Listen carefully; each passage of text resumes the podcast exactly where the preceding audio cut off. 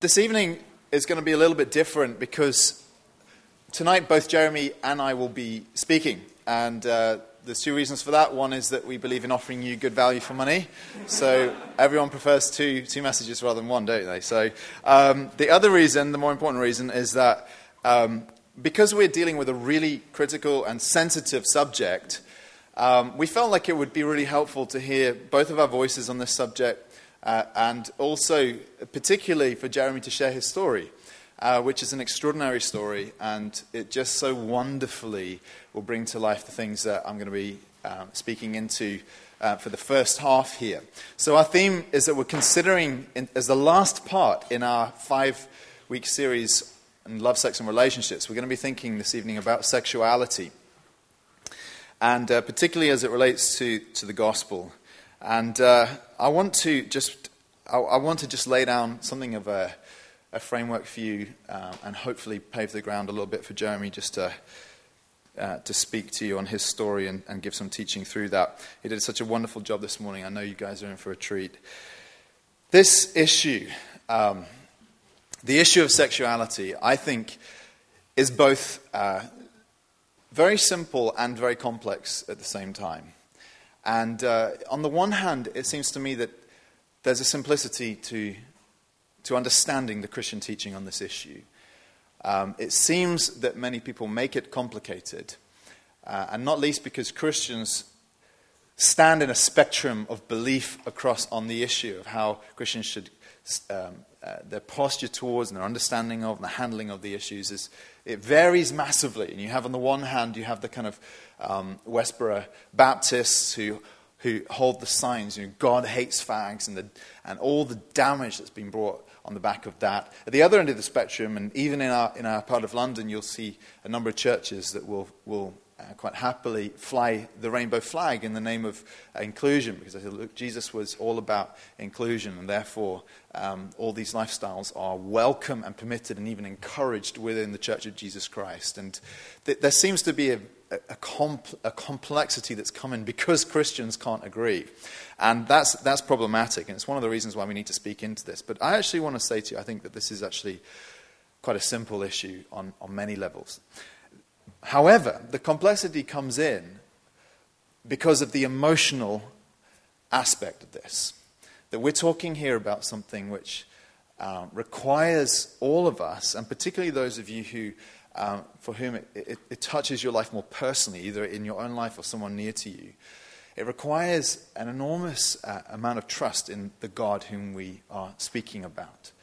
And I want to speak into both of these aspects. I want, on the first hand, just to lay out to you why I think uh, the Bible's very clear on this. And uh, we're going to get right in there. And I'm just going to just launch in with some of the, what I think of the, the biblical perspective on this issue. But after that, I want to then lay down some of the reasons why I think you can go away um, with a deep confidence in, in God and His goodness.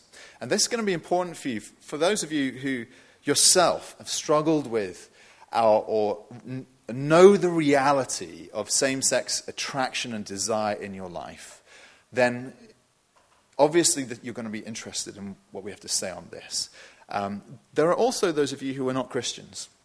And I'm conscious that for many people in our society at large, one of the great obstacles to faith is the question well, how do I believe in the God of the Bible or in the God of Christianity when it would seem to be so uh, it seems that the teachings of this faith are so opposed to, to um, some of my deep, most deeply held beliefs. And that may be something you've, you've struggled with. And I hope that we can, we, can, we can hopefully remove that as an obstacle this evening, in a, or at least pave the way for you to look at Jesus himself rather than have your vision obscured by this particular issue. And for most of us, uh, you're Christian, and yet you know that as part of your Christian discipleship, your call is to to be willing and ready to share something of your faith with others because we are, we are the Christian faith is given away. That is, it's built into its very DNA, and yet you would find it difficult to speak about your faith with friends, not least because of this particular issue. And you'll understand, you know, when, when uh, in, in 1 Peter, Peter says that the Christians should um, Always be prepared to make a defense to anyone who asks you. It's very interesting that when he says that, he's not actually talking about intellectual problems. He's not talking about philosophical problems. He's not talking about defending the scriptures and whether they were from God and all those kinds of things. What Peter is talking about in that instance is the problem those Christians faced, which was that they were, it was, they were being criticized for their lifestyle. In the world in which they existed, there was all kinds of um, what we would describe as kind of illicit uh, practices, things which, which God has said, no, I don't want you to live this way. And the Christians had distinguished themselves from the wider society, were seeking to live holy lives, and as a result, were despised and maligned and hated by people around them. Which is why, in that exact same passage, Peter says, if you should suffer for righteousness' sake, in other words, if you should suffer because people look at you and they think, what are you all about? Why are you so up yourselves? Why do you think you should act differently from the rest of us? What's wrong with you as Christians? He says, if you suffer for that reason, he says, you shouldn't have fear. In your hearts, honor Christ the Lord as holy be prepared to make a defense. And I'm utterly convinced that when you understand the pattern through which we can handle an issue like this, then you'll, the tools that you get in your hands will be useful in a wide array of circumstances where you have to say, listen, this is why we live the way we do and why we believe the way we believe and practice the way we practice as Christians. So let me begin then by outlining for you what the Bible has to say on this subject. What does the Bible say about homosexuality? And the, the answer, the simple and straightforward answer, is that the Bible has a very, very consistent, from page one all the way through to the end, commitment to holy sexuality. And by which I mean either that you are called and find yourself in the life of being a single person. It's one thing we've been talking about in recent weeks, in which you will, you will seek to maintain a heart that is devoted to the Lord and as much as is possible diminish lust, lustful desire in that heart. Or you will find yourself in a committed marriage relationship, man and woman, according to the biblical pattern.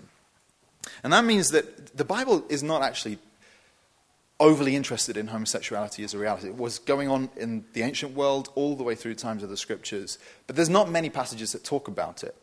Now, it's very clear when it does talk about it, but there's not a kind of obsessive interest in this because it was just one option among many, many, many ways in which people could deviate from the plan which God had set. And the same is true today. It is, it is an important subject, but it's also one which, you know, it's just, it's just one thing among many in which we can see that there are, there are ways that you can go off the course that God has set for us as, as His people. So, what does the Bible say? And I think you can look at the pattern like this. Uh, there are three passages I just want to quickly point out to you. Um, and you know that the biblical storyline, as many people capture it, is in, in three sort of chapters or phases. They talk about creation, fall, and redemption. Creation, fall, and redemption. God creating a perfect world. The fall being what sin has done to us and is the, the, kind of havoc that sin is wreaking in our lives as a result of our turning away from God. And then redemption in terms of what Jesus, how Jesus is lifting us out. And the three passages that I want you to think about actually fall into those three categories. First, you have Genesis 1 and 2, the creation of humankind and the gift of marriage. And for some of you, you might dismiss this passage and think, well, what relevance does it have to us? But listen, Jesus based his entire ethic of marriage upon what God had established in Genesis 1 and 2 that the man shall leave his father and mother and be joined to his wife, and the two shall become one flesh. For Jesus, in his own theology of marriage, this passage was utterly foundational. So it's not just that the, Genesis passage is describing what's normal but rather it's describing what is normative, which is to say, right at the start of the scripture, the creation picture, the design that God set in place was the pattern of what he wanted humans to enjoy for the rest of history. That's how I view Genesis. And it's only in the light, by the way, of man and woman and the complementarity of man and woman given in Genesis that you can then understand the rest of the storyline of the Bible in which you see God and the church united in that same kind of covenant relationship of love, Christ and his bride. The pattern of Christ and his bride In fact, I would say marriage is given to preach to us about the relationship of Jesus and his church. And a kind of distortion of what marriage is in Genesis weakens the, the prophetic power of the image of what marriage is and how it's given. So there you have the creations passage. Then you, you, you whip forward through the scriptures and you, you begin to see the result of fall. What happens to us in every aspect of our, of our lives as sin comes in and brings cracks and ruin and breakdown? And one of the things that it breaks is our, is our experience of sexuality and of our, of our sex lives. This is all the way through the Bible. There are lots of places we could go. But I think possibly the most powerful and searching of them all is Paul's articulation of the problem in Romans chapter 1. The book of Romans is possibly the most influential piece of literature that has ever been written. And it begins with a kind of analysis and a um, almost a diagnosis of the human condition. And really, what he's describing to you is the, the havoc that has been wreaked upon humanity by our own sin. And he shows you the kind of progression of sin, what happens through the fall. He begins with, by describing that it starts with, an, with, with not worshipping God and turning from God to idolatry. And then he starts to show all the ways that, that our turning away from God begins to erode our humanity and change us and warp us in various ways. And as he's progressing through his description of what has happened as a result of people turning away from God and a, love for him and an ability to worship him, he gets to these verses in Romans 1 26 and 27, where he specifically talks about the issue of homosexuality as a fruit of turning away from God. And he puts it like this He says, For this reason, God gave them up to dishonorable passions, for their women exchanged natural relationships, uh, relations for those that are contrary to nature. And the men likewise gave up natural relations with women and were consumed with passion for one another, men committing shameless acts with men and receiving in themselves the due penalty for their error. So, so far, we've we've begun to see how the pattern is playing out. You have this creation image, the perfect image of the man and the woman in the garden. Then you have how sin has wreaked havoc on all of our lives and damaged us in ways that we are not even fully aware of. And one of the ways is that as we, as we stray from God, we want to give ourselves over to desires that actually end up damaging us and people around us. The fall. The last passage I want you to think about is this one in 1 Corinthians 6, which is where we're going to dwell for the rest of our time which is where you begin to see Christ breaking in in the power of redemption, how he is seeking to undo the power of sin in our lives to rebuild what was broken at the start. In verse 9 of 1 Corinthians 6, it says, Or do you not know that the unrighteous will not inherit the kingdom of God? Do not be deceived, he says. Neither the sexually immoral, nor idolaters, nor adulterers, nor men who practice homosexuality, nor thieves, nor the greedy, nor drunkards, nor revilers, nor swindlers will inherit the kingdom of God. And such were some of you. You can imagine at that point, you remember how Jeremy last week was describing to us the city of Corinth and how this was, in many ways, the cesspit of the Roman Empire in terms of the ways that, that people were just, there were just scallywags all over the place. And it was like just a crazy, crazy city. And you can imagine these guys in church, they were hearing Paul's letter read to them by the pastor. And as he's reading it out and he's listing all the things that these guys were into, they're all like looking at each other and being like, yeah, that was you, yeah, that was you, that was me, definitely. And he says, but such were some some of you. But you were washed, you were sanctified, you were justified in the name of the Lord Jesus Christ and by the Spirit of our God. The Bible speaks very, very clearly to this issue. It tells us that God's pattern was different to what we think. It was man and woman in marriage or single people living a pure and, and chaste life fall brought about the damaging of our desires as much as anything. But as Christ comes in through the power of the gospel, he's redeeming us from life and lifestyles that he is offended by in order to make us more like his son, Jesus Christ. Why do Christians disagree then? If the biblical teaching is that plain, and friends, it is that plain, why is it that Christians find themselves in disagreement about this, as they often do? And I, I, you know, there are lots of, I could give you a historical narrative of why that is the case, and we're not going to go there. But I think the simple, the simple answer, and this is a thing which Jesus was encountering all the time when you read the Gospels, is what Jeremiah says, where he says that the heart is deceitful above all things. In other words, we have, it's not just that we read the text of the Bible and, it, and we, we just take it as read but rather that we bring to the Bible all of the inclinations, motivations, passions, and intentions of our own hearts, and then seek to read it through those eyes. Now, to some degree, this is inevitable for all of us. We need the power of the Holy Spirit to be able to read God's word clearly and for it to have a changing impact on our lives. We do. All of us do. But nevertheless, there is the capacity in the human heart to twist and distort what you are reading to find ways around it. And in fact, and I think this is what you're seeing in the life of Jesus when he criticizes, uh, particularly the Pharisees, what you see is that it is a legalistic tendency to see what's written in God's word and then to try and find a way around it. Now, legalism takes a couple of forms. Sometimes it's, it's an obsession with what you can't do. This is all the list of things that you are not allowed to do. But the flip side to the coin of legalism is it's also an obsession with trying to find a way around those things. And the characteristic reality of somebody who has a legalistic reading of Scripture is that they are not only obsessed with what is right and wrong, but they're also obsessed with finding ways of, of, of, uh, of minimizing the impact upon their own life. And so when people take the Bible and they try and twist it on these, this particular issue, and, and they often do it in the name of grace. Like, Jesus is all about grace, and so he's all about acceptance. He's all about love, and therefore, don't worry. He wants you, he wants you to just feel affirmed in the way you want to live your life. That's how it's often articulated. What it, that is, is actually a form of legalism masquerading as grace. And we need to wake up to that reality.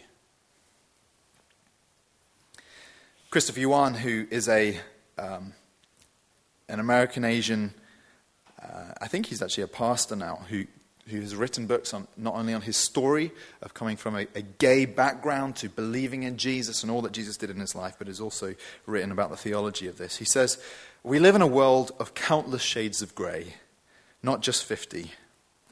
Ambiguity is the innocuous but nefarious overture to false teaching. I'll read that again.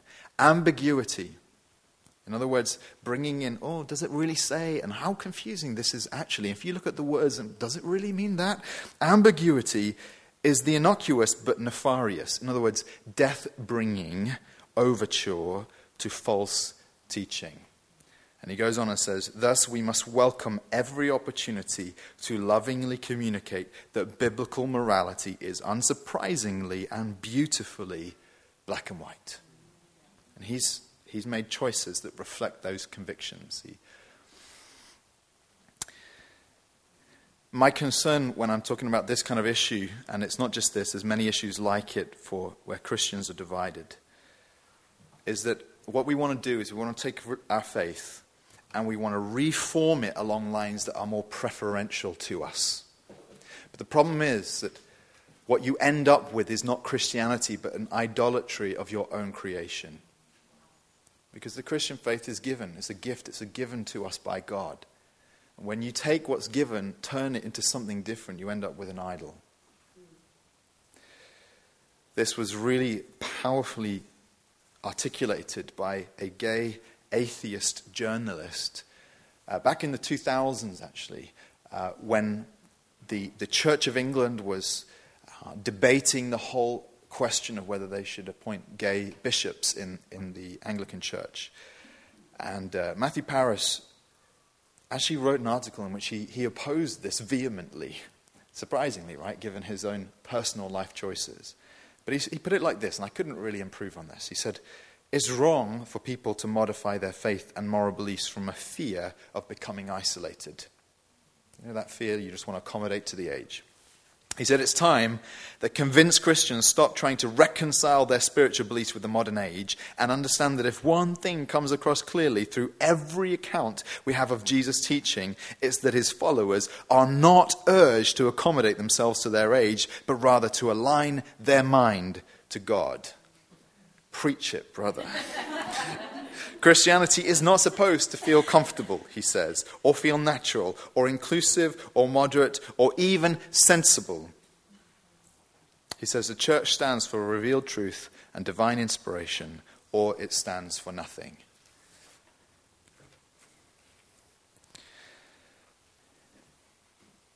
If you have established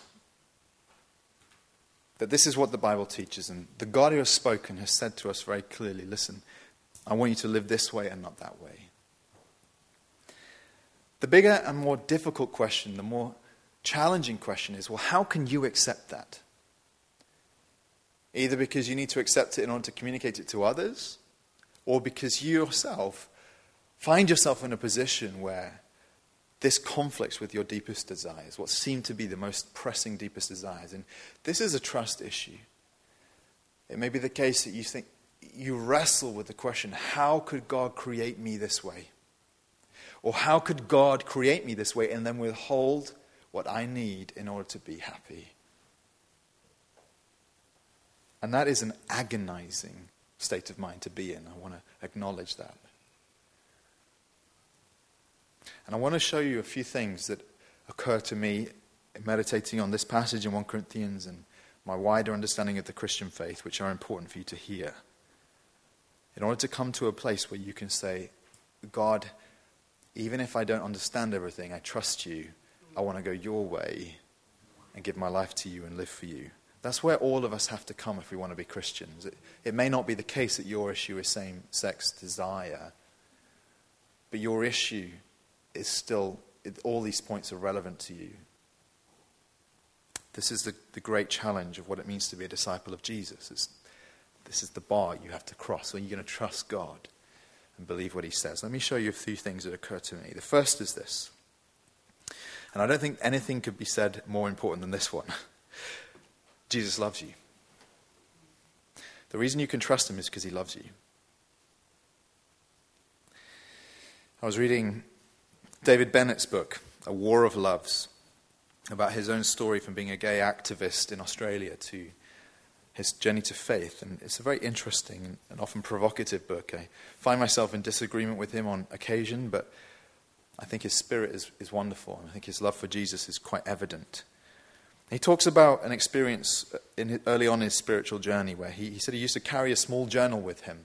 And he went to a party in, among his gay community. And uh, he, he wanted to ask the question, What is love? And he started to hand out his journal to all his friends at the party to answer the question. He writes this The music drew me to dance in the middle of the crowd. I watched as my journal circulated the large side sidebar space where everyone was either sitting with a cocktail or enjoying the beats. And after hours of dancing, I took my journal back from a girl with a white powdered face who was dressed like Virginia Woolf. I sat on a couch to regain my breath. Opening the moleskin journal, I saw a myriad of responses in every kind of handwriting imaginable. Most were superficial or humorous, some deliciously explicit, others deeply jaded, to the point of heartbreak, and many people had sarcastically scrawled, Baby, don't hurt me.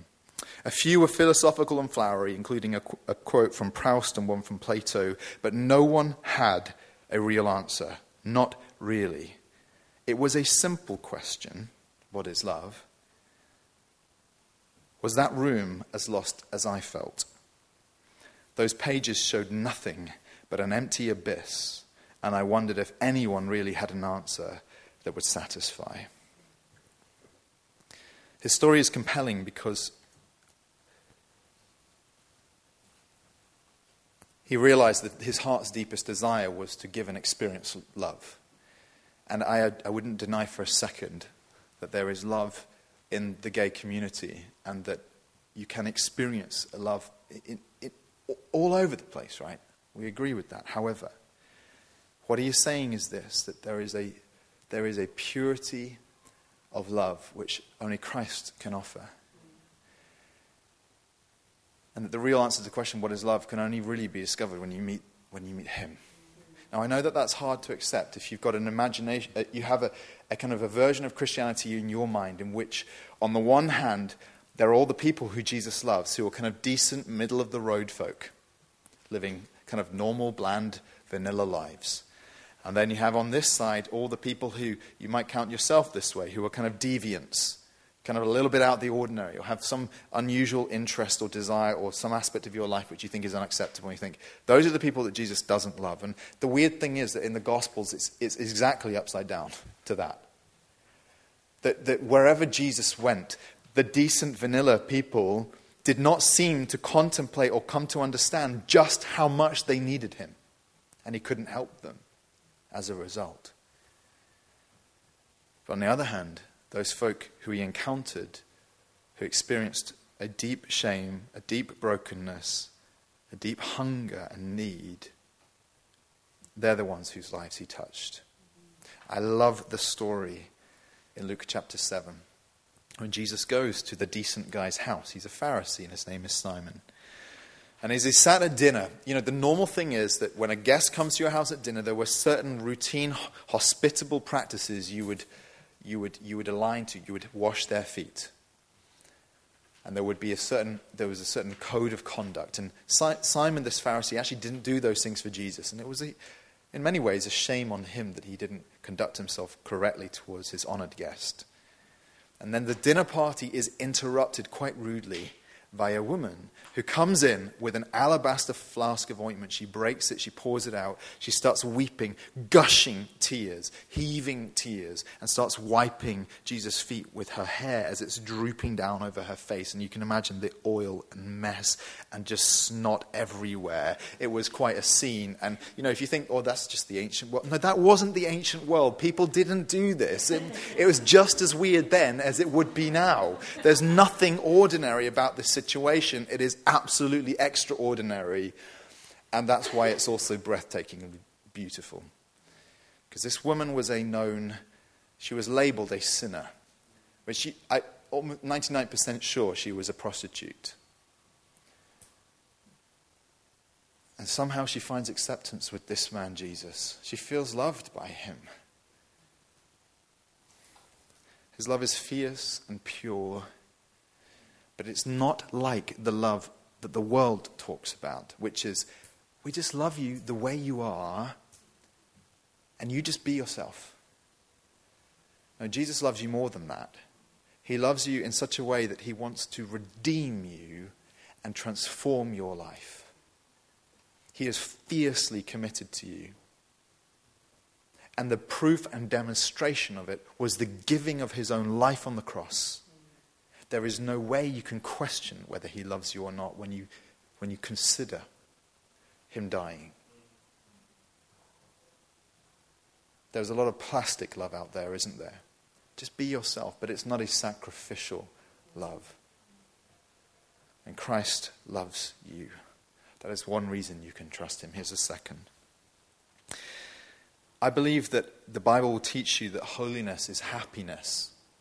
Now, this is a great hurdle you have to overcome if you want to commit your life to following Jesus because you realize that part of it is turning your back on all kinds of things which you think would make you happy. And particularly in this arena, think about the song, Baby, You're All That I Want. When you're lying here in my arms, I'm finding it hard to believe we're in heaven. What was Bryan Adams talking about? He is saying the experience of sexual intimacy with this person was the experience of heaven. And because we have come to believe that that is true, we think that happiness is over here. And holiness is all about anger and frowning and judgment and misery. Now, the Bible tells you a much more subtle, interesting, and compelling story than that one. It tells you that sex is designed, along with many others of God's gifts, to offer a, a taste of transcendence. And you ask, well, whose transcendence? And the answer is God's. God must be overwhelmingly happy, joyful, and generous. Because He knows what pleasure is and knows how to give us joy.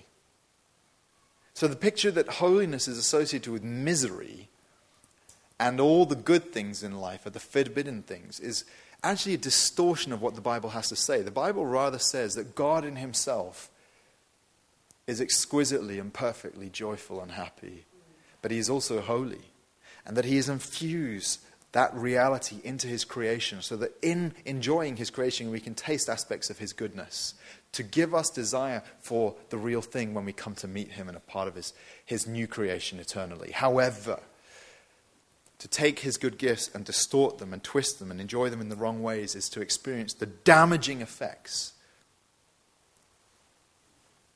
of our own sinful desires and rebellion against him.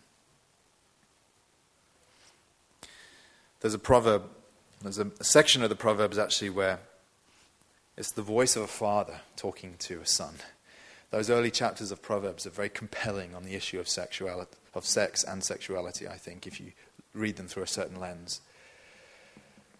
Because what the, the father is saying is to his son is saying, listen, as an older man, you're going you're gonna, you're gonna hear a lot of things out there. You're gonna, there's going to be all kinds of lies out there that want to trap you like a sticky web. And one of them is the, the danger of sexual allure. In Proverbs 5, it says, he says the lips of a forbidden woman. And he's talking about obviously a, a, heterosexual encounter here, but I don't think there's any reason to limit it that way. We're just talking generally about anything that is illicit. And he says, The lips of a forbidden woman drip honey, and her speech is smoother than oil. In other words, it is the most tantalizing, intoxicating, and compelling thing to experience and meditate on and allow a temptation to grow in your mind. You think, I need that. And then the next line is, But in the end, she is bitter as wormwood, sharp as a two edged sword. No sooner have you tasted than the experience turns rotten in your gut. And you feel like you're being lacerated from the inside. That is what sin does. That's what shame does.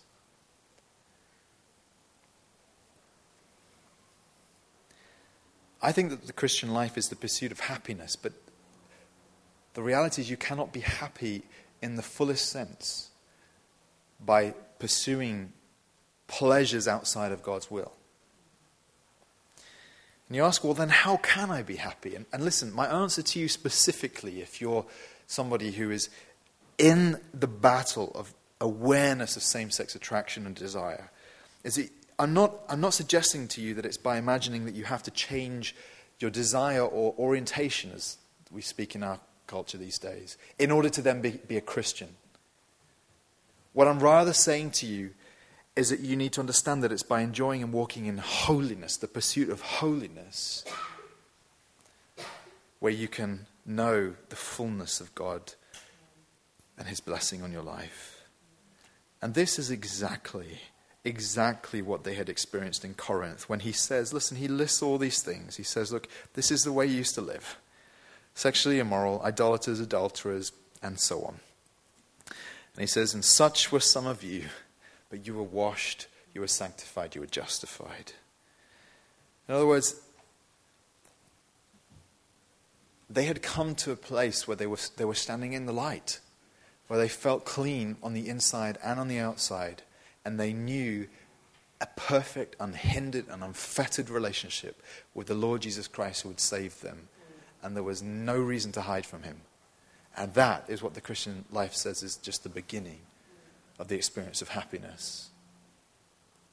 I love the way C.S. Lewis puts this. Many of you will have heard these words. But in his amazing essay, The Weight of Glory, he talks about this challenge of our desires, how we want this, but, we, but actually we ought to be wanting this, the fuller experience of happiness in God.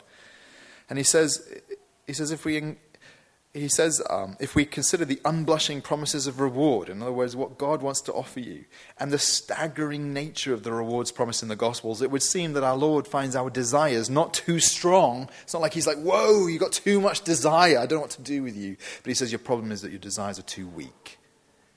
We're half hearted creatures, fooling about with drink and sex and ambition when an infinite joy is offered us. Like an ignorant child who wants to go on making mud pies in a slum because he cannot imagine what is meant by the offer of a holiday at the sea. We are far too easily pleased. Holiness is happiness. And Christ does want to offer you something better, which ties in very nicely with the third point that eternity is long and life is short. Eternity is long and life is short. Because the challenge of this issue, one of the great reasons and the obstacles that would stop you from wanting to give your life to Christ is because this desire would loom so large in your sight. And if not this, then some other desire. Remember, this is relevant to whatever you're facing if you are considering following Jesus or finding some obstacle. This thing, though, particularly can loom so large in your vision that it can feel like the most important thing in life. And you think, well, a life without fulfillment in, in this area, in the area of my sex life, what kind of life is that? And part of understanding Christian discipleship, and it's very difficult to overstate how important this is, a huge part of un- understanding Christian discipleship is the ability to put these things into perspective in the light of eternity. Whatever battle it is you're in. In a sense, that's the essence of wisdom, isn't it?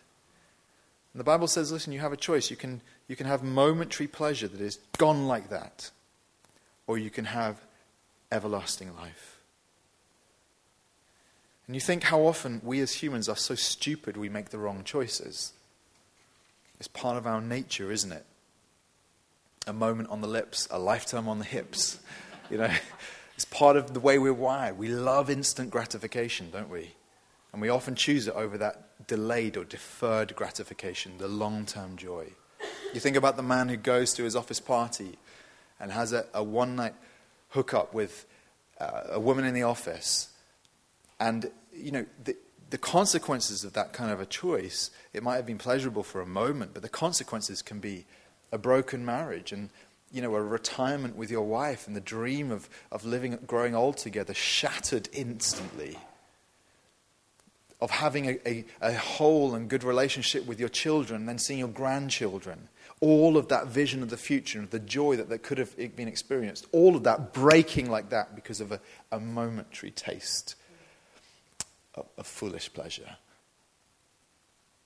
And in a sense that's a parable or analogy of of what I'm talking about on a much bigger scale, that your life is just a brief moment and eternity is where it's at. In the book of Hebrews, the author uses a um, he uses a story to illustrate this one. And uh, he says to them, make sure that no one is sexually immoral or unholy. You think, okay, I get where he's going with this. He says, like Esau. You know, well, in what way was Esau sexually immoral or unholy? And actually, we're not aware that he was when you read the Genesis account. But rather, what he does is he, tell, he just reminds us of a little story like Esau, which is a kind of parable of what we're talking about. He says, like Esau, who sold his birthright for a single meal. And this is what we're talking about. It's the difference between temporal pleasure and eternal joy.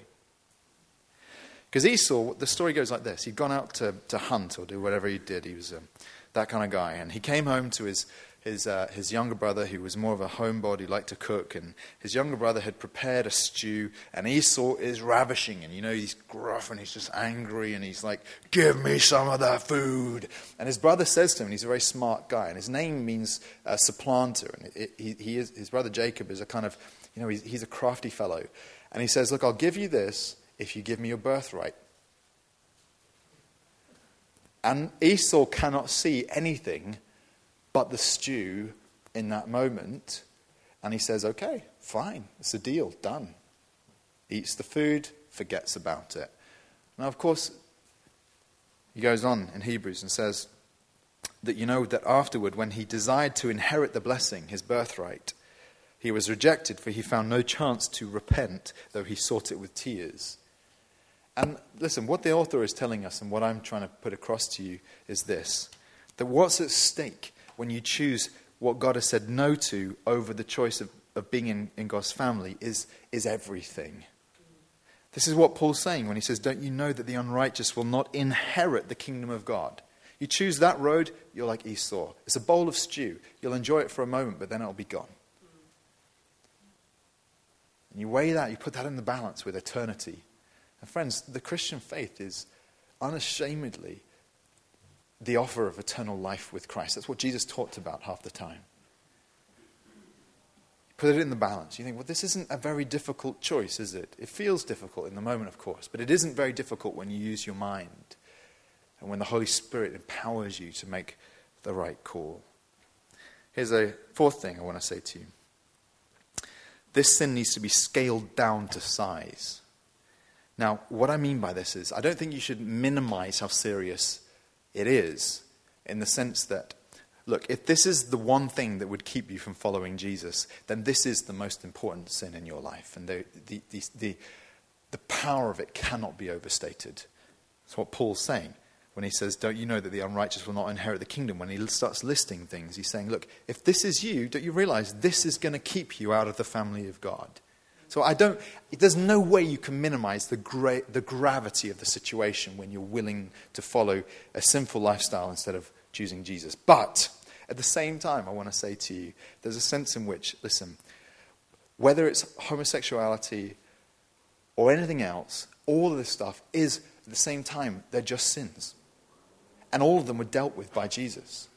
And you feel that when you're reading this passage and you realize that Paul just lists this, he just lists it in among a bunch of other stuff. Some of it sounds more weighty to us, like adultery and idolatry, and some of it sounds a little bit more mundane, like, like people who are thieves or the greedy or drunkards or revilers. What's a reviler a swindler? You know, people who get a bit annoyed or people who, who cheat a little bit on their tax returns. You know, and he's like, he's just, he's just listing them all together and saying, look, sin is sin. It is at one time our greatest enemy, but it's also the thing which Jesus dealt with at the cross. And let's not make this thing in your life a bigger deal than it needs to be if this is your thing or your friend's thing or whatever. Let's shrink it down to size. Now, this has to be stated in our day and age because I think the, the question of what desires you have in, sex, it, to, it, in your sex life have become almost definitive of who you are. And you've been duped into thinking that this is the hardest thing to turn away from. That, that kind of level of self denial. It's like next to impossible. You have to be like a god or a superman to, know, to be able to control yourself. And look, what I'm trying to say to you, friends, is this. And, and this is important for you as well, Christians, if you, if you want to share the gospel with your friends who, you know, may be in this lifestyle. Jesus changes people as a matter of routine. That's what Paul's saying. Such were some of you. It's like it was easy for Jesus to change their lives. He just, he just did it. Such were some of you. You, all of these things. I don't care what it was, but Jesus dealt with it in your life. And now look at you. He's changed you. The last point, one thing I want to just underline finally, and which will, I think, uh, you'll, see, you'll hear this and feel this very much in, in the testimony that Jeremy's going to share. So you can have a higher identity than your sexual desires. I think this really is vital. I think it's got to be said because, you know, the, the issue of sexual desire has become, has become something that has moved to the very center of, of the way we understand ourselves, that we, we identify and wear labels according to what ex- ex- attractions we experience. Now, I want to, I want to say under, that there's a sense in which we want to understand that. Certainly, reading David Bennett's book, you know, it was important for him when Christians were telling him the gospel that they could understand that this was his community, that this was, this were his friends, that this was the life he'd chosen. And you know, you can't, you can't meet someone where they're at unless you understand where they're coming from. And this is, this is huge. This has become a part of you. But at the same time, I want you to think about how, how much greater identity Christ can offer you in himself. Christopher Yuan, who I, I, quoted earlier, put it like this He says, The Bible doesn't categorize humanity fundamentally according to our sexual desires or any other desire for that matter.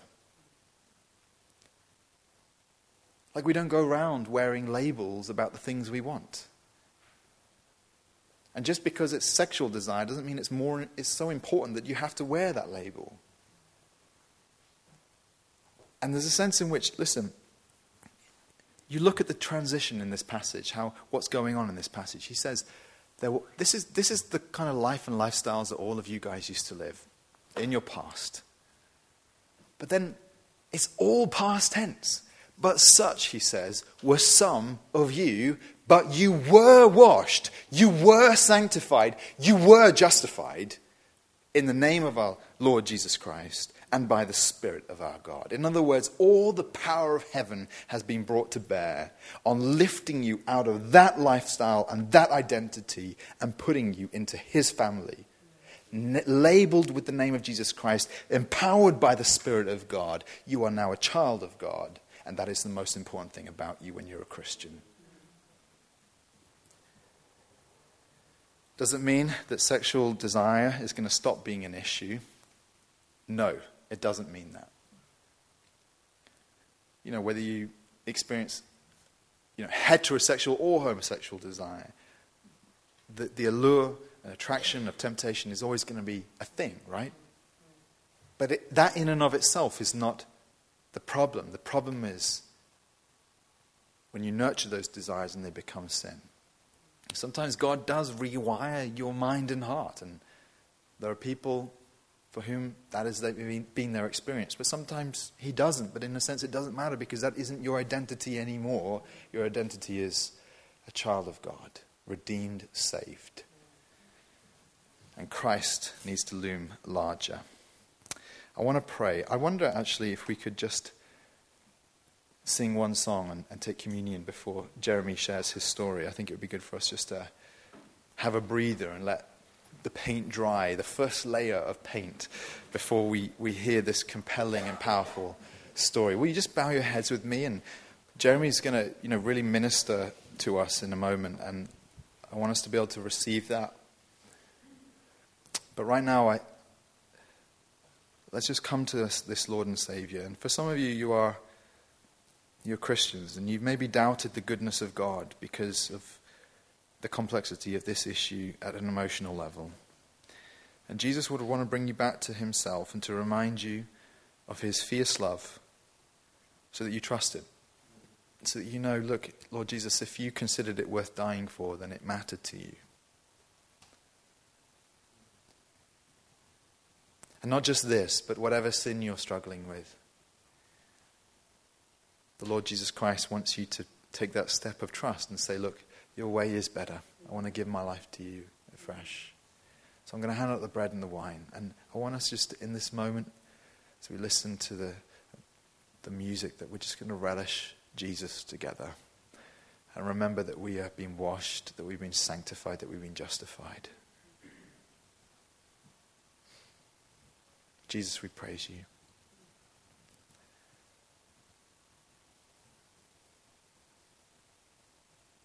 We thank you, Lord, that love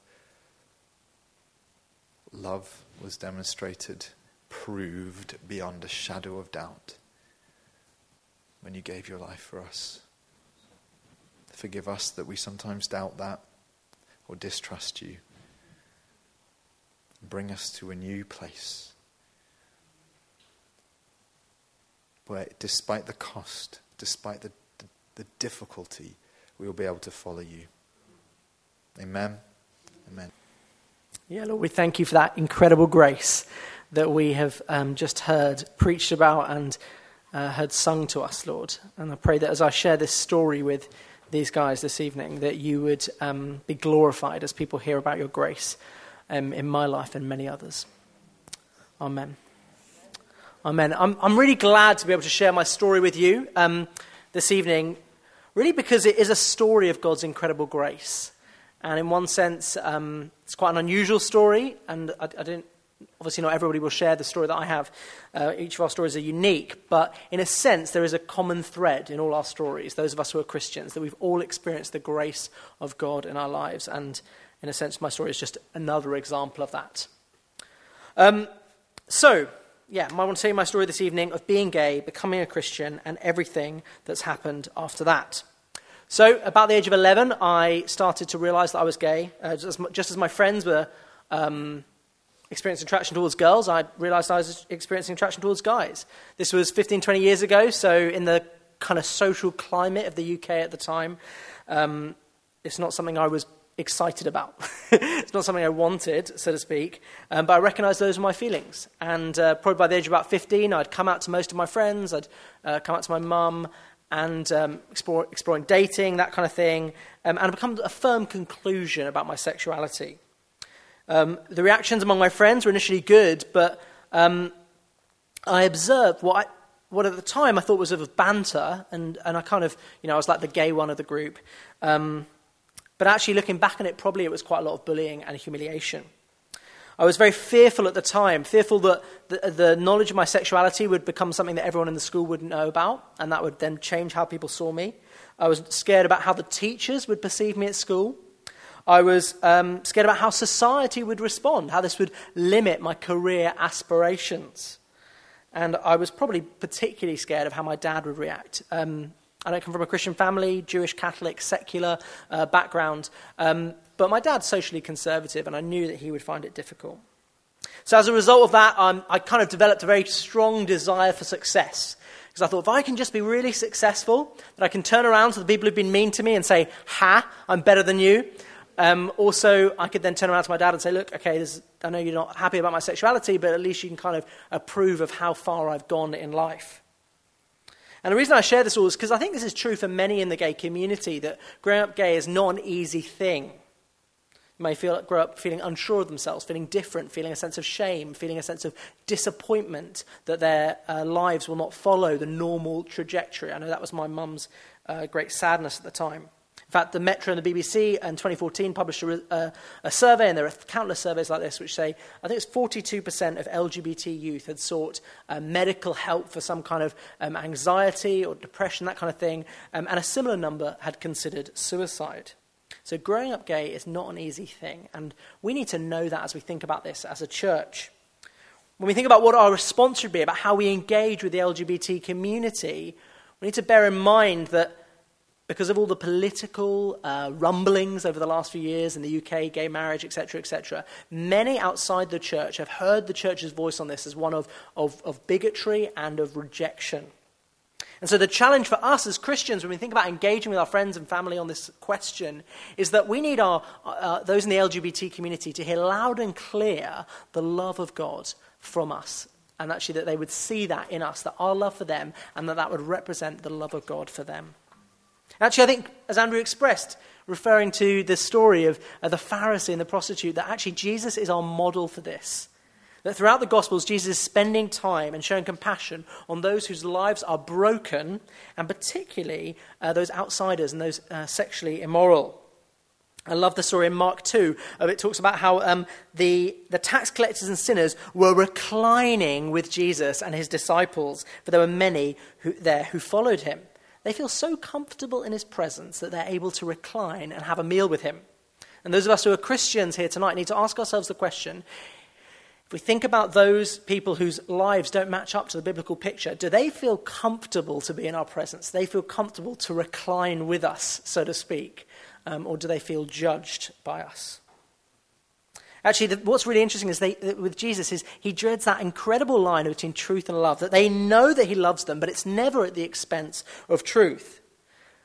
And I think that's true that for, for us too, that as people see our love for them, if we have any hope of sharing the gospel, sharing this good news that Andrew has, has, given us this evening with our friends and family in the LGBT community, they must know our love for them. That's an absolute prerequisite that we need to know our love for them and the love of God for them. So let me carry on then with my story. So, um, in my teenage years, as I was exploring my sexuality and coming to that conclusion, I was also exploring the Christian faith. I don't come from a Christian family, but I got hold of a gospel and was reading about uh, the life of Jesus, and I just found it absolutely fascinating. I was drawn to the person of Christ. I found it that he, all the stories he kept bringing back to himself, I wanted them to be about me, but he kept drawing attention to himself. And um, I just kind of slowly became more and more interested. But as I uh, was exploring that fact, I was painfully aware that this may have consequences for my life. And I actually uh, I started spending a lot of time on the internet trying to figure out what the Bible had to say about gay relationships. And this was kind of um, the heyday, this is like the late 90s, early 2000s, like lots of personal websites kind of coming about, like people answering these questions and, and looking into it. And um, I found lots of perspectives, but try as I might, and I was obviously looking for a way to justify gay relationships. Despite what I wanted to be the conclusion, I became reluctantly convinced uh, that the Bible was clear, that the marriage was for a man and a woman, and that sex, the only context that God uh, provided for sex was in that marriage relationship between a man and a woman. So, very much the kind of conclusions that Andrew outlined for us this evening. Now, if I'm honest, uh, really, truly, I wasn't willing to make that sacrifice to then follow Jesus because I wasn't willing to give up my, uh, the prospect of being in a relationship and the prospect of um, sexual relations, etc. Yeah, you know what I mean. um, it's a very biblical way of saying it. But I wasn't willing to give up the prospect of, of, of being celibate for the rest of my life. And so, um, a bit like the rich young man who Jesus tells him to sell everything he has, and then he just walks away. He says, I'm sorry, I can't do that. Uh, that, was, that was kind of what I, I did at the time. So I went to university and uh, got involved in lots of different societies, trying to build this perfect CV um, to try and justify myself and experience the success that I had pinned my hopes on. But I um, got, got to the middle of my second year at uni. I was running my own business, achieving academically, achieving the success that I'd dreamt of for years. And I found that actually success didn't satisfy me in the way that I had expected and hoped. Actually, I was no happier than I was before. I looked around my life and said, I'm just as angry and insecure as ever. Actually, all the way through university, I had a wonderful Christian friend. His name's Stephen, who's my best man at my, my wedding. And he just modeled this wonderful, Christ like combination of love and truth. That he uh, showed me unconditional love. I trusted him. I never felt judged by him or ostracized by him. Um, but he also lovingly challenged me. And I mean, just one example of this is I was telling him about some of my friends. I was part of the, the lads. I wasn't a lad myself. I was a bit of a wannabe lad. Uh, but I was, I was, friends with the lads in my college. And I was saying to him, um, these guys, they're really very short termists. You know, they're not really thinking about the long term. They're not thinking about their career. You know, that, that I, am building my perfect CV to, to achieve in the long term, but they're just thinking about tomorrow. And, and he said to me, yeah, I might be thinking about the long term, but what about the long, long term? What about eternal life? And it just absolutely left me with a chill. That's one example. But so, so kind of a, inexplicably, in, my, in, in the middle of my second year, if you're looking at my life, this is not what you would have expected. I kind of came to the end of my tether and I went to Stephen and said, I want to give my life to follow Jesus. And so I prayed then for Jesus to have control of my life. So what happened next? Well, um, to be honest, the first reaction was thinking, if I'm going to follow Jesus, this is going to have to change everything about my life. Meant surrendering my whole life to Him, what I did with my time, how I conducted my relationships, uh, how I worked, and how I saw myself. And so I made the decision to surrender my relationships to Jesus. And I was planning on being celibate and single for the rest of my life. That meant no to relationships, no to one off encounters, no to pornography, all sorts of different things. And this was deeply countercultural. I was living in what I think would be described as a, a sex saturated house. Um, FHM magazine no longer exists, but it was one of those lad mags, and that was the, the kind of wallpaper of our living room. Um, not exclusively, but it was, it was, it was, it was uh, I won't go on, but just say, just say that when I made the choice to say, okay, I'm going to follow Jesus and I'm not going to, I'm not going to have sex and, not, and everything else like that, my friends just thought I was absolutely mental. I thought I'd never be able to do it. In fact, a little while later, when I told my family about this, um, and, and I was I kind of resolutely committed to this life of celibacy, my family found it very difficult. They said, uh, You've got to live out your sexuality. You've got to embrace this part of you, and you, you can't deprive yourself of a relationship. I've also found this deeply um, kind of ironic, because this was my brother 10 years previously had kind of found, well, he, he jokingly, he said, I, I kicked the gay out of you. Like, it was a joke, it wasn't a real thing, but like he'd, you know, kind of found it difficult. And then, like 10 years later, after I become a Christian, they were now saying, no, you've got to embrace this. And I was like, I'm, I'm the wrong side of culture on both times. like, I, I, I, uh, I, wasn't, it wasn't okay for me to, to do this, and now it's not okay for me to not do this kind of thing. Um, But really, I think t- this taps into what I think is like often the, the, the, central reason why people find the Christian teaching on this subject so difficult. Is to say um, they wonder whether it's unfair or harmful or just simply impossible to deprive yourself of a sexual relationship. And really, the question is is Jesus asking too much? Now, we've talked about the wonderful biblical place for singleness in first week, and last week we talked about celibacy as well, so I won't go over that, but it's clear that the Bible has a very high view of singleness. And, um, and Jesus himself, the perfect man who ever lived, was not, uh, did not have a sexual relationship. So it's clearly not necessary, it's not essential to what it means to live a full, flourishing human life. But there is a cost to singleness. And there is a cost for the person choosing to follow Jesus uh, who is exclusively attracted to the same sex. It might mean ending a relationship, it might mean ending uh, the relationship they're in or the relationships, the prospect of having a relationship. It also might mean the rejection from their community.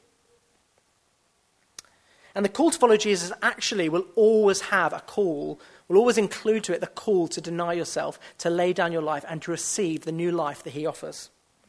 Jesus says this if, if anyone would come after me, let him deny himself and take up his cross and follow me. For whoever would save his life will lose it, but whoever loses his life for my sake will find it.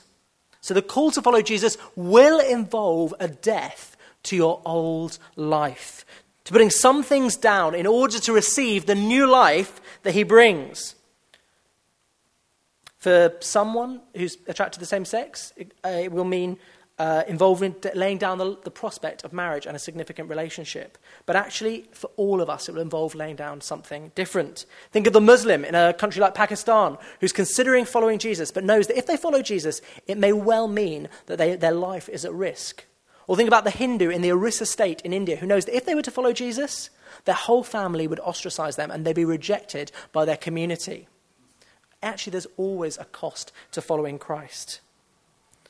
And perhaps people who are coming from a gay background or from other cultures have a greater appreciation of that than, than some of us who've grown up in this culture and in Christian families.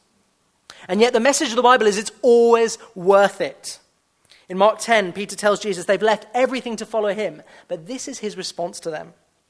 Truly, I say to you, there is no one who's left house or brothers or sisters or mother or father or children or lands for my sake and for the gospel who will not receive a hundredfold now in this time. He's talking about right now, as well as the future reality that Andrew spoke about. Houses and brothers and sisters and mothers and children and lands with persecution and in the age to come, eternal life. Jesus is promising a new life and with it, there's a richness that comes with that. I think he's at least talking about a new community, a new family. If Christianity has a prosperity gospel, I think this is it. That as you say goodbye to, I think for a person who's uh, coming from the LGBT community, uh, saying goodbye to one form of intimacy. Actually, Christ is inviting you into a new form intimacy with Him, but also with the new family of God. And new brothers, new sisters, new mother, new father. And a question for us as we consider this question as a community is Is our community deep enough such that someone comes into this community and says, I've said no to other intimacies, but I found a new intimacy in here that is far exceeds that? Wouldn't that be incredible? And this actually was totally my experience. I died to my old life and the prospect of, of, a, of a loving relationship, but found something far greater. Now, first and foremost, it's the love of Christ that I encountered that Andrew spoke about. In my bedroom, on my own, praying, reading the Bible, I experienced such an incredible love of the Father. And that was a really healing thing for me. And I'll come on and explain more about that. But I also experienced that same love in the relationships in the church that I then in, uh, became part of. These new friendships far surpassed anything I'd experienced in the world. Two particular friends, um, Rich, who, who worked with a Christian organization called Agape, so he's basically employed to be my friend, and Stephen, the guy who led me to faith. Um, they loved me in such a way that I'd never been loved before. Bear in mind, for I spent much of my life being humiliated and mocked, but in Christians, I met people who loved me unconditionally and joyfully accepted me as their peer, and that was life changing. So I experienced a celibate single life for five years. And yet I experienced a richer and more uh, deeper and satisfying life in Christ than I ever had previously. So, in joy, Christ calls us to die to our old lives, to renounce our idols, and to follow Him. But we can promise anyone, including the gay person, who gives up their relationship and possibly their community, that it's totally worth it. So, what happened next? Well, uh, God took me on a journey of transformation. As I understood my Heavenly Father's love for me, I no longer felt the need to prove myself to the world, to get the acceptance through all these achievements. So I ended up giving up my business and my other activities, started to live a more balanced life. I was kind of uh, experienced peace for the first time. I was changed so much that my housemates were like, Who are you and what have you done with the guy we used to live with? As I understood his love and his grace, he started to take away my shame, started to realize my true identity. He started to change my behavior. I was less angry, less insecure, um, less arrogant. I started to experience God's sanctification, his work in my life. Now, this is perhaps hard to believe, but as part of that, God even started to change the way I saw women. I started to have attraction to women for the first time. Uh, I think the best way of describing it is a little bit like puberty. I started to notice curves and, and things that I hadn't noticed previously. Um, also started to uh, grow in my understanding of my masculinity. Bear in mind, I'd had my, I would argue that I had my masculinity kind of robbed from me. Like I'd never been really considered one of the guys. And as I grew in my understanding of who I was in Christ, I understood that I was a man made in God's image and that that was a reality about me, regardless of kind of who I was attracted to. And this meant I didn't need to look to other men to complete me in a way that I had previously. This is obviously a much shortened and slightly bastardized version of a much longer uh, redemption journey. So I started to be attracted to guy, girls, but still experience attraction towards guys, and that's still um, experience attraction to both genders today. So, what is the goal for Christians who experience same sex attraction? Is it heterosexuality? Is that the goal? Well, I would argue absolutely not. That actually, the, the goal for every Christian is to grow in Christlikeness, to grow in holiness, to become more of the person that God's called them to be. That this is the goal of the Christian life. But actually, as a key part of that, I would argue that identity change is included. What I mean by that is, um, you know, we read these verses from 1 Corinthians 6. We want to live in verse 11 and not verse 9 or 10. Such were some of you. You are washed, you are sanctified, you are justified. That is the reality that, I, uh, that we live in now. So before we talk about any attraction change that I experienced, the first thing that I experienced is a change in my identity. Actually, I became, I said, my primary identity is that I am a child of God, and that defines everything about my life. I mean, I stopped walking around saying I'm gay. I started to experience, I would say I'm a Christian who experiences same sex attraction. But actually, I, I would just argue generally the idea of identifying through your sexual attractions is a flawed one. Primarily, primarily, I would argue this because just like attractions come and go, they're changeable, they're all sorts of different things. Actually, the, the much more solid grounding of who you are is who you are in Christ. We can talk more about that in the Q&A. I would also argue that there's no guarantee, and certainly please don't hear from my story, that I'm saying this is a normative experience. That this was my experience, this is what God did in my life, but we would never promise change in attractions. And actually, what we promise is that every Christian, in the power of the Holy Spirit, is able to say no to temptation and to walk in faithfulness to Christ. But whilst knowing that we will face temptation till our dying day.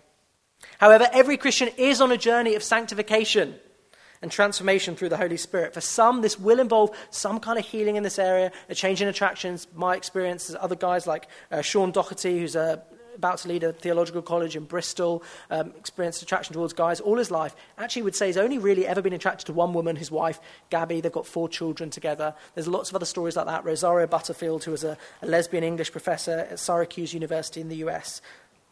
But there will be others, not like Sean Doherty or uh, Sean or Rosario or myself, who live beautiful countercultural lives of single celibacy. And ultimately, these lives will point to the awesomeness of God as something better than anything else.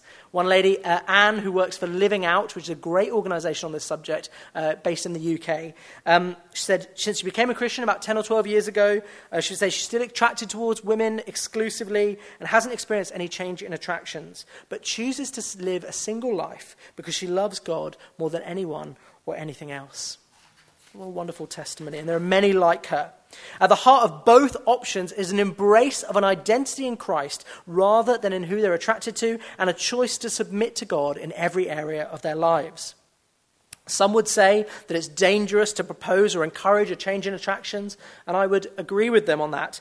Um, I certainly wouldn't promise that, but I do think the power of the cross is big enough for everything, including our sexual sin and brokenness.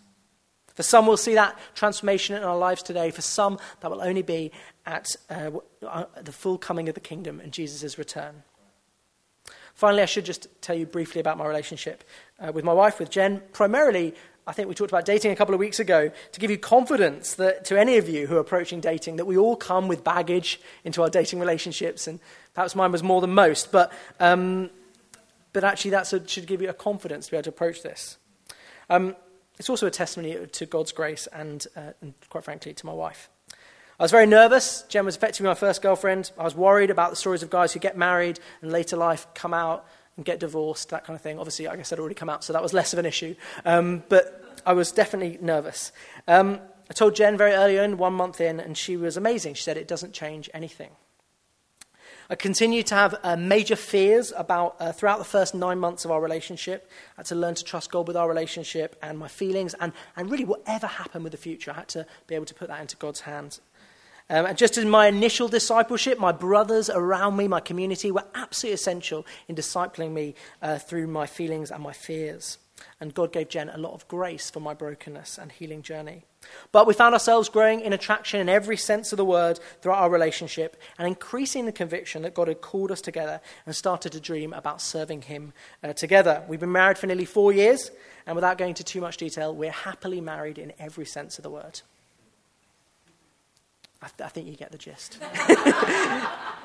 um, she wasn't in the morning when I said that, and she'd obviously be embarrassed. Anyway, um, the conclusions then. I think a few key conclusions I want to draw out for us.